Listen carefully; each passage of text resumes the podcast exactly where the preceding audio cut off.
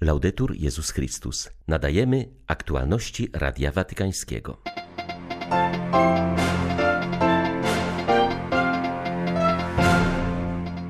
Po modlitwie Anioł Pański Ojciec Święty przypomniał o przypadającej jutro 90. rocznicy objawień Jezusa Miłosiernego świętej siostrze Faustynie, które miały miejsce w Płocku. Kiedy pojawił się w drzwiach, wszyscy byliśmy oszołomieni. Został z nami prawie 2 godziny. O wczorajszej wizycie papieża Franciszka w jej rzymskim mieszkaniu opowiada węgierska pisarka Edith Bruck. Dziś mijają 2 lata od watykańskiego szczytu w sprawie ochrony nieletnich. Ksiądz Hans Zollner, członek papieskiej komisji zajmującej się tymi problemami, uważa, że spotkanie wydaje dziś konkretne owoce w postaci zmian w kościelnym prawie. 21 lutego witają Państwa Łukasz Sośniak i ksiądz Krzysztof Ołdakowski. Zapraszamy na serwis informacyjny. Jesteśmy wezwani do kroczenia drogami Boga, odnawiając obietnicę naszego chrztu, wyrzeczenia się szatana, wszelkich jego dzieł i wszelkich jego pokus, powiedział papież w rozważaniu przed modlitwą Anioł Pański. Duch Święty, który stąpił na Jezusa po chrzcie otrzymanym od Jana w Jordanie, przynagla go teraz, by udał się na pustynię i tam stanął twarzą w twarz z Kusicielem. Ojciec Święty zwrócił uwagę, że pustynia jest miejscem, gdzie Bóg przemawia do serca człowieka i gdzie rodzi się odpowiedź modlitwy.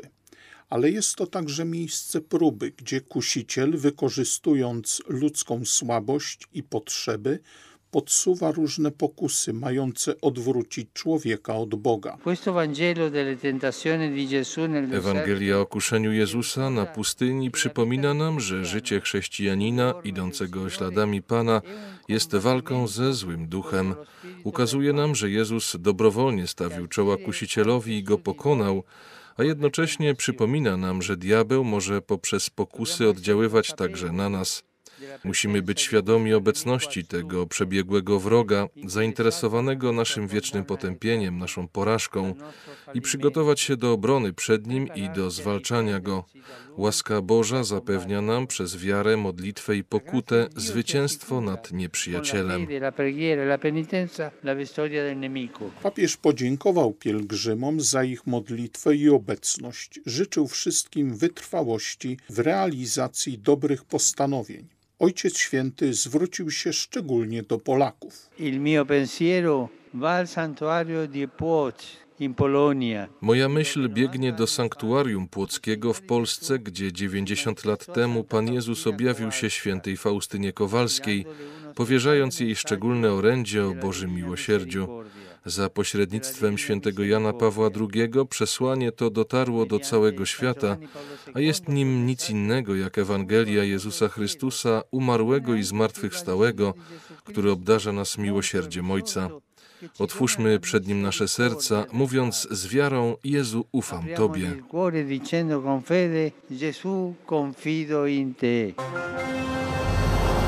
Edith Bruck, węgierska pisarka pochodzenia żydowskiego, którą wczoraj po południu odwiedził papież, opowiedziała Radiu Watykańskiemu o swoich wrażeniach po jego wizycie. Wspomina o łzach wzruszenia, o tym, że uściskała i pocałowała Franciszka. Edith Bruck urodziła się w małej węgierskiej wiosce w 1931 roku, jako ostatnie z 6 dzieci ubogiej rodziny żydowskiej. W kwietniu 1944 roku wraz z rodzicami i 2 braćmi została deportowana do getta, a następnie do obozów koncentracyjnych w Auschwitz, Dachau i Bergen-Belsen.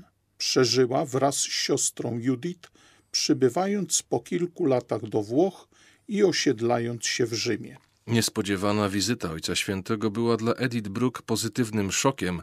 Określiła to spotkanie jako niewyobrażalne. W domu podczas spotkania przebywało jeszcze kilka osób, które pisarka drżącym głosem przedstawiła Franciszkowi.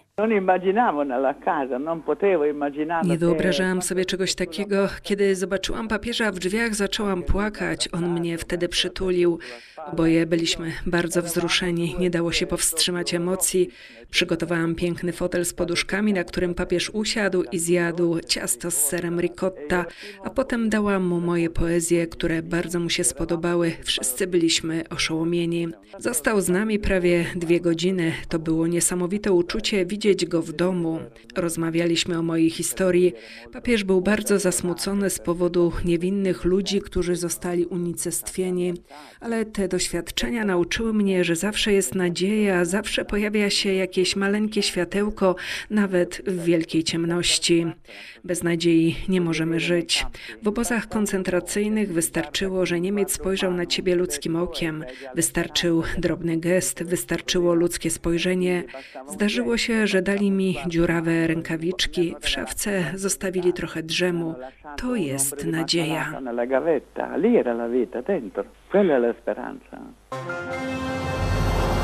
Przez ostatnie 2 lata znacznie wzrosła świadomość potrzeby walki z nadużyciami względem nieletnich w Kościele, uważa ksiądz Hans Zollner, członek papieskiej Komisji do Spraw Ochrony Nieletnich oraz dyrektor ośrodka studiów, który zajmuje się tą problematyką na Papieskim Uniwersytecie Gregoriańskim. Niemiecki jezuita przypomniał, że 21 lutego minęły 2 lata od watykańskiego szczytu w sprawie ochrony nieletnich. Jego zdaniem wydarzenie to wydaje już konkretne owoce.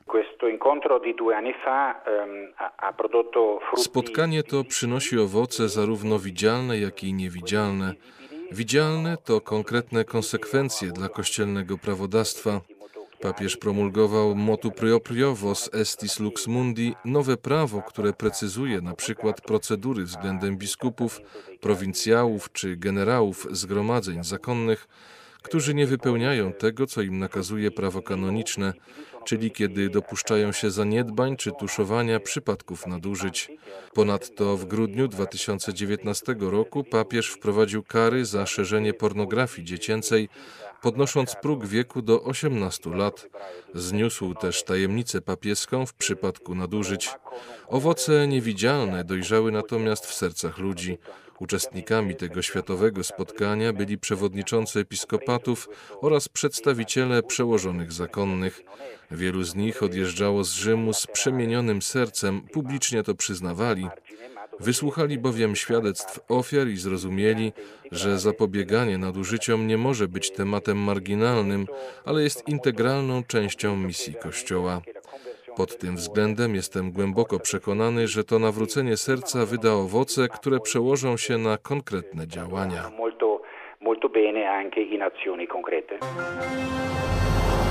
Mija rok od spotkania papieża z biskupami basenu Morza Śródziemnego w Bari na południu Włoch, które stało się jednym z ważniejszych kroków w procesie powstania encykliki Fratelli Tutti. Jednym z głównych tematów spotkania był problem migracji i zaangażowania Kościoła w pomoc osobom poszukującym w Europie lepszego życia.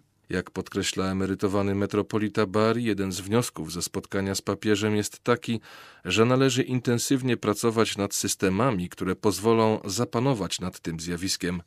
Powinniśmy częściej organizować spotkania duszpasterzy z krajów śródziemnomorskich, ponieważ wciąż mało się znamy, a wymiana spostrzeżeń na pewno okazałaby się cenna, zauważył arcybiskup Francesco Cacucci. Pod koniec lat 90. miała miejsce stała imigracja Albańczyków na nasze tereny. Mamy więc bogate doświadczenie w przyjmowaniu osób poszukujących lepszego życia.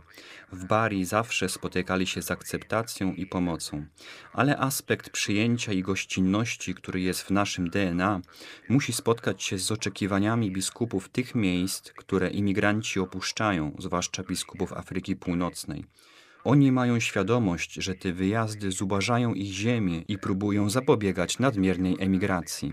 Pomoc, której musimy udzielić również jako Europa, musi zmierzać do takiej polityki imigracyjnej, by wyjazdy nie zubożyły tych narodów. Sanktuarium Świętego Antoniego w Padwie ma za sobą ciężki rok. Zazwyczaj przybywa tam ponad 250 000 pielgrzymów. W ubiegłym roku na skutek pandemii przyjechało zaledwie 339 pielgrzymek, w których wzięło udział niespełna 14 000 osób. Radykalnie zwiększyła się natomiast liczba pielgrzymów wirtualnych.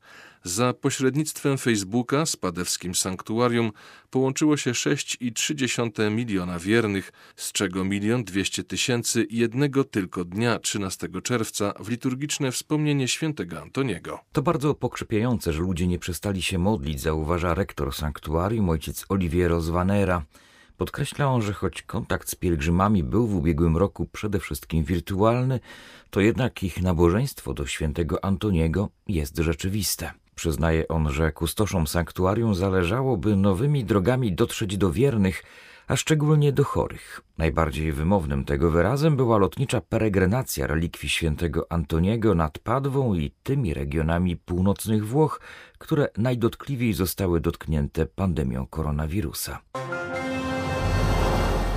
Hiszpańscy biskupi zachęcają do sporządzenia testamentu jako ochrony przed eutanazją. 17 grudnia ubiegłego roku Izba Niższa Parlamentu przyjęła ustawę o eutanazji, co wywołało duży niepokój w społeczeństwie. Ustawa ma być jeszcze przyjęta przez Senat, ale uważa się, że to zwykła formalność. Wielu lekarzy i specjalistów obawia się, że chorzy zostaną pozbawieni opieki paliatywnej, a eutanazja zostanie zastosowana bezkrytycznie. Ich zdaniem ustawa jest niejasna i nie chroni praw chorego, zwłaszcza osób nieprzytomnych czy posiadających np. zespół Downa. Kto ostatecznie podejmie decyzję o eutanazji?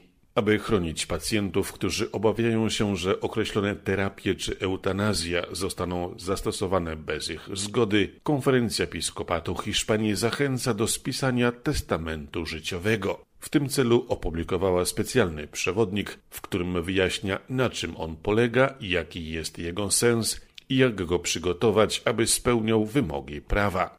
Biskupi przypominają, że ustawa o eutanazji stanowi, że nie może być ona zastosowana w przypadku, gdy dana osoba podpisała wcześniej dokument z rozporządzeniami, testament życiowy, dyspozycje lub inne prawnie uznane dokumenty. Z Madrytu dla Radia Watykańskiego ojciec Marek Raczkiewicz, redemptorysta.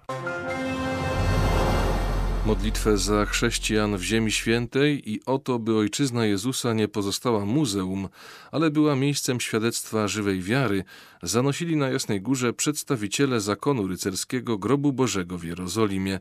Dziś zakończyli 3-dniowe, doroczne rekolekcje wielkopostne. Ze względu na pandemię w dniach skupienia wzięło udział około 60 osób, choć zwierzchnictwo polskie zakonu obchodzące 25-lecie ustanowienia liczy prawie 300. Józef Dąbrowski, zwierzchnik polskiego zwierzchnictwa zakonu. Jesteśmy odpowiedzialni za obecność chrześcijan w Ziemi Świętej i wszystkie nasze działania, które podejmujemy, mają ten cel, abyśmy nie doprowadzili przez brak zaangażowania do tego, że Ziemia Święta stanie się muzeum.